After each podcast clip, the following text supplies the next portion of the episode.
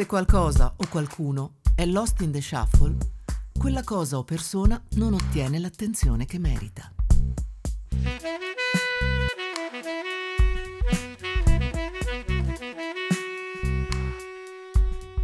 Quante volte si sono dimenticati di noi come fossimo Kevin McAllister? Quante volte ciò che avevamo da dire è stato seppellito da qualcosa apparentemente più rilevante?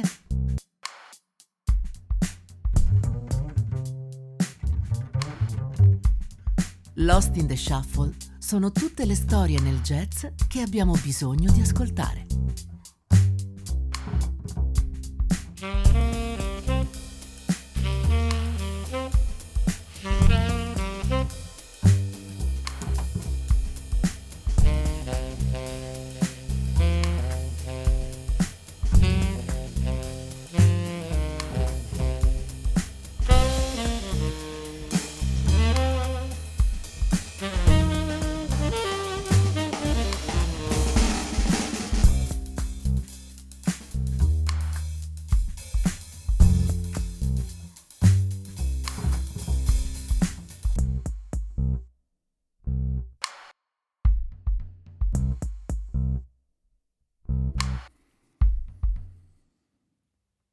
Chattanooga, 1920. È il 1928 e l'imperatrice del blues, così era famosa Bessie, scende dalla sua Cadillac davanti ad un palazzo bene di New York. Con lei c'è Ruby, fedelissima nella sua pelliccia di visone. Sa di dover andare ad una festa, ma non è in quel tipo di palazzo che organizzano le feste che le piacciono. Ce l'ha spedita quel maledetto del suo agente, che ama confondersi con gli intellettuali neri di Harlem, quelli che lei chiama i dannati beige, la nuova borghesia nera che anima la grande Harlem Renaissance degli anni venti. Li odia e loro odiano lei.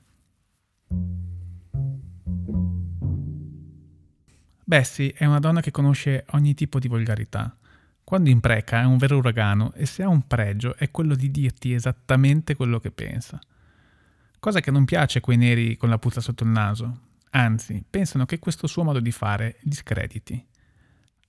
Hanno sul comodino The New Negro, la nuova Bibbia sopra la 125 strada.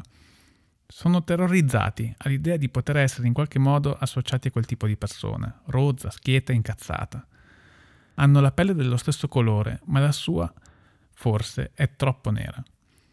Probabilmente è Bessie che vedono ogni mattina quando si guardano allo specchio, una donna nera che li fissa negli occhi il peso del sud e la forza del blues.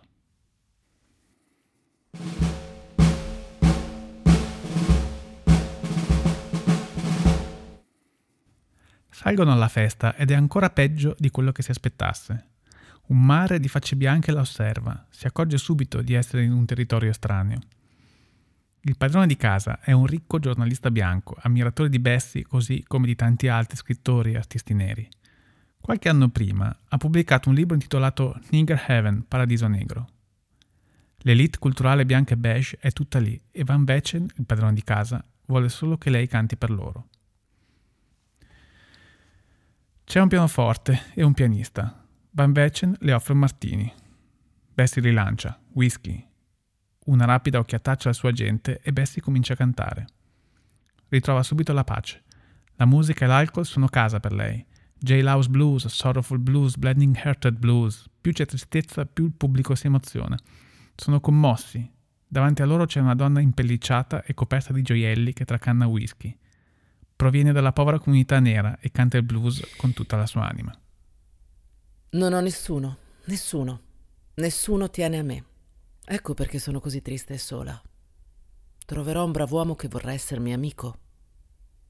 In quel turbinio di emozioni e commozione, l'elite bianca ha bevuto più martini del solito. Si compiace di quel che è accaduto. Una donna nera del sud, che serata. Bessie fa per andarsene, quando la moglie del padrone di casa si avvicina dicendo Non può andarsene senza prima avermi dato un bacino. Bessie non si ferma a riflettere. Con una serie di pugni ben assestati atterra letteralmente la moglie di Van Vechen, prende Rupi per un braccio e imbocca la porta urlandole Ma vattene vecchiaccia, non si è mai sentita una roba del genere. Il patrono dell'arte afroamericana aiuta la moglie a rialzarsi e poi dice agli ospiti attoniti Beh, a quanto pare stasera avete avuto la vostra razione di blues.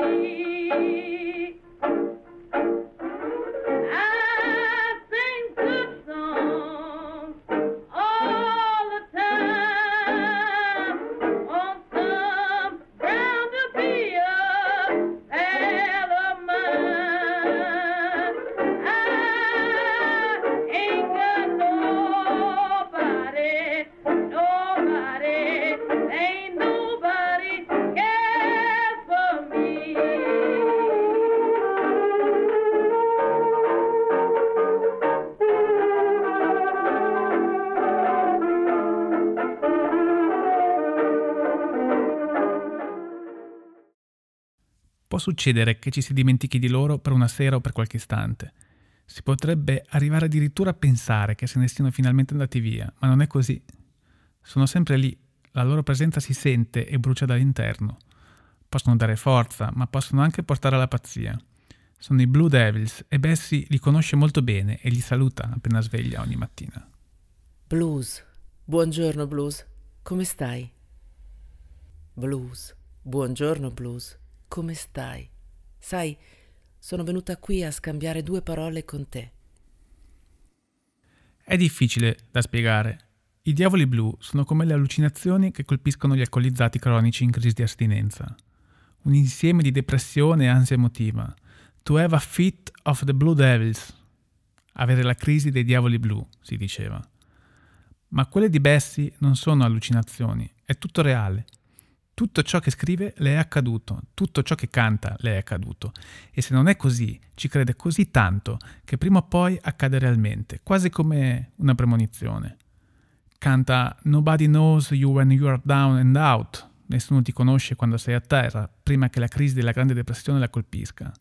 Interpreta Jailhouse Blues qualche mese prima di venire incarcerata.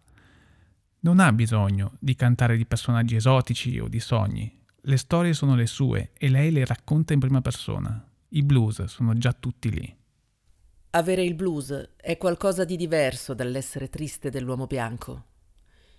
È essere afflitti da un tedio esistenziale, da una malinconia greve che non lascia spazio alle fantasticherie. Vuol dire rassegnazione, disperazione sorda, grigiore. È una poesia fondata sulle cose di tutti i giorni, su personaggi familiari, visti in una luce realistica, con occhio disincantato. Non c'è nel blues né ci vuole essere trasfigurazione lirica, che è un lusso da bianchi. Non c'è dramma, perché il dramma è fatto di luci e di ombre. C'è invece consapevolezza. Chi siamo e dove siamo? Cosa c'è davanti? Luci, ombre, resilienza. Il blues è un farmaco per affrontare la tristezza, Bessie cantava il blues per scacciare il blues.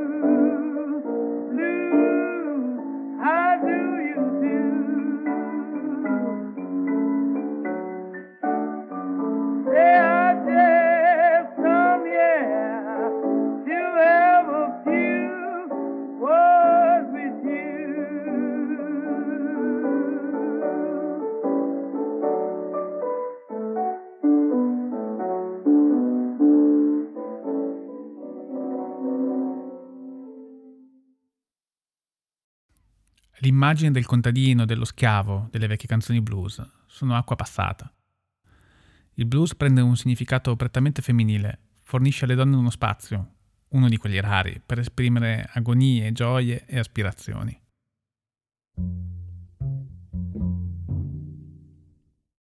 Il tema principale delle cantanti di blues sono gli uomini, quegli uomini che sono dei veri porci, che tradiscono, che mentono, che ti picchiano, Donne che prendono un microfono, un fatto rivoluzionario, e ridicolizzano, deridono, sbeffeggiano gli uomini.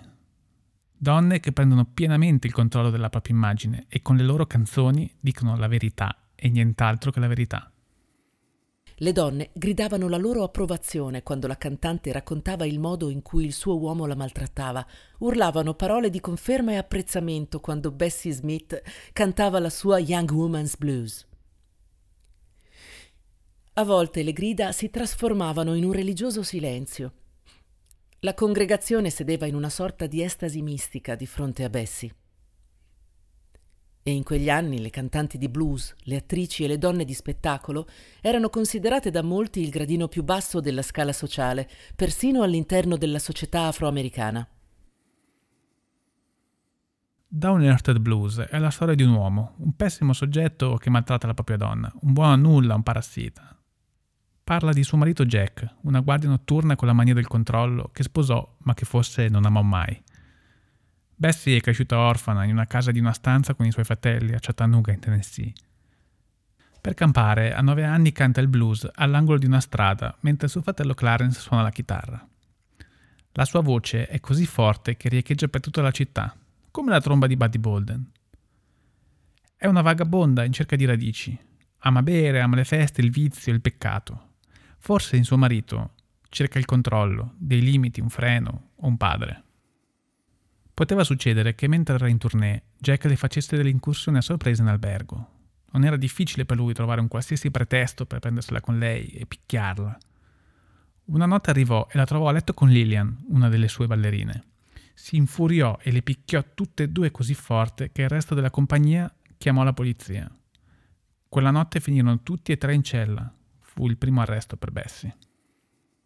Si prende tutti i miei soldi e poi mi urla che ne vuole ancora. Sto andando verso il fiume triste e sconsolata, perché lo amo, perché nessuno sa picchiarmi come lui. Bessie è forse la donna più ricca del paese. Incide e scrive canzoni, compra vagoni per viaggiare con i suoi spettacoli, mantiene il marito, le sorelle, tira fuori le amiche di galera pagando avvocati e cauzioni, eppure si lascia maltrattare e picchiare da suo marito un uomo privo di qualsiasi talento. Cosa è capace di fare il sessismo? Ridurre un'imperatrice in schiava.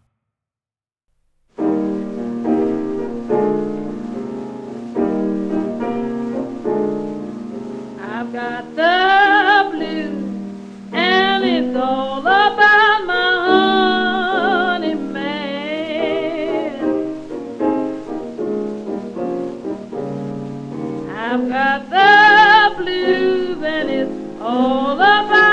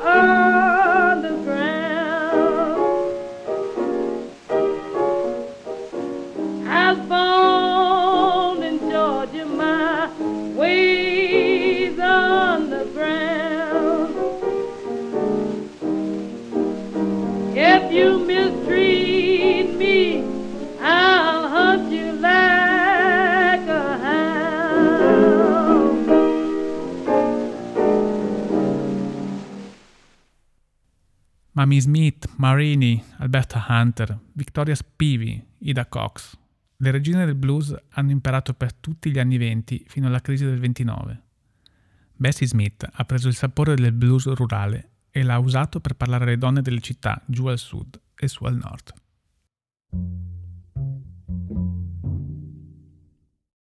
Me la immagino negli anni bui della depressione, Finalmente ha piantato quel parassita di Jack ed ha trovato una specie di pace in una casetta in Tennessee, la sua terra.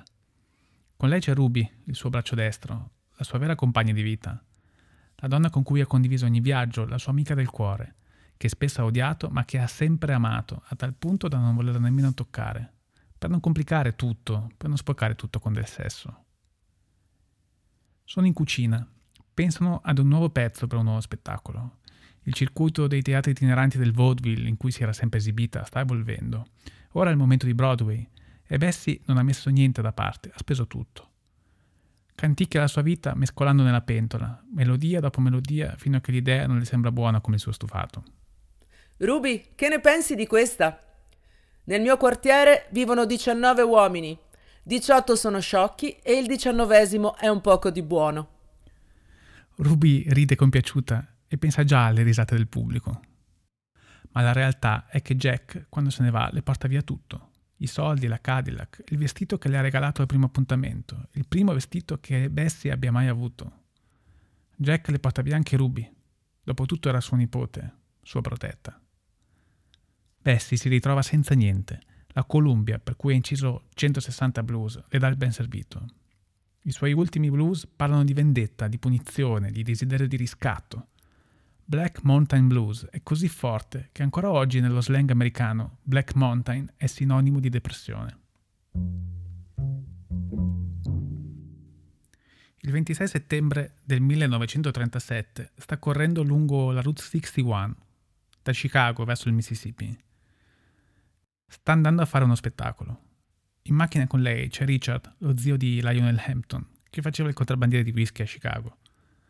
L'auto urta un camion della National Biscuit Company parcheggiato a fari spenti a bordo strada. I due urlano e la macchina esce di strada. Il braccio destro di Bessie non c'è più, tranciato di netto e finto chissà dove, proprio come Ruby. Bessie muore poco dopo all'Afro-American Hospital di Clarksdale, Mississippi.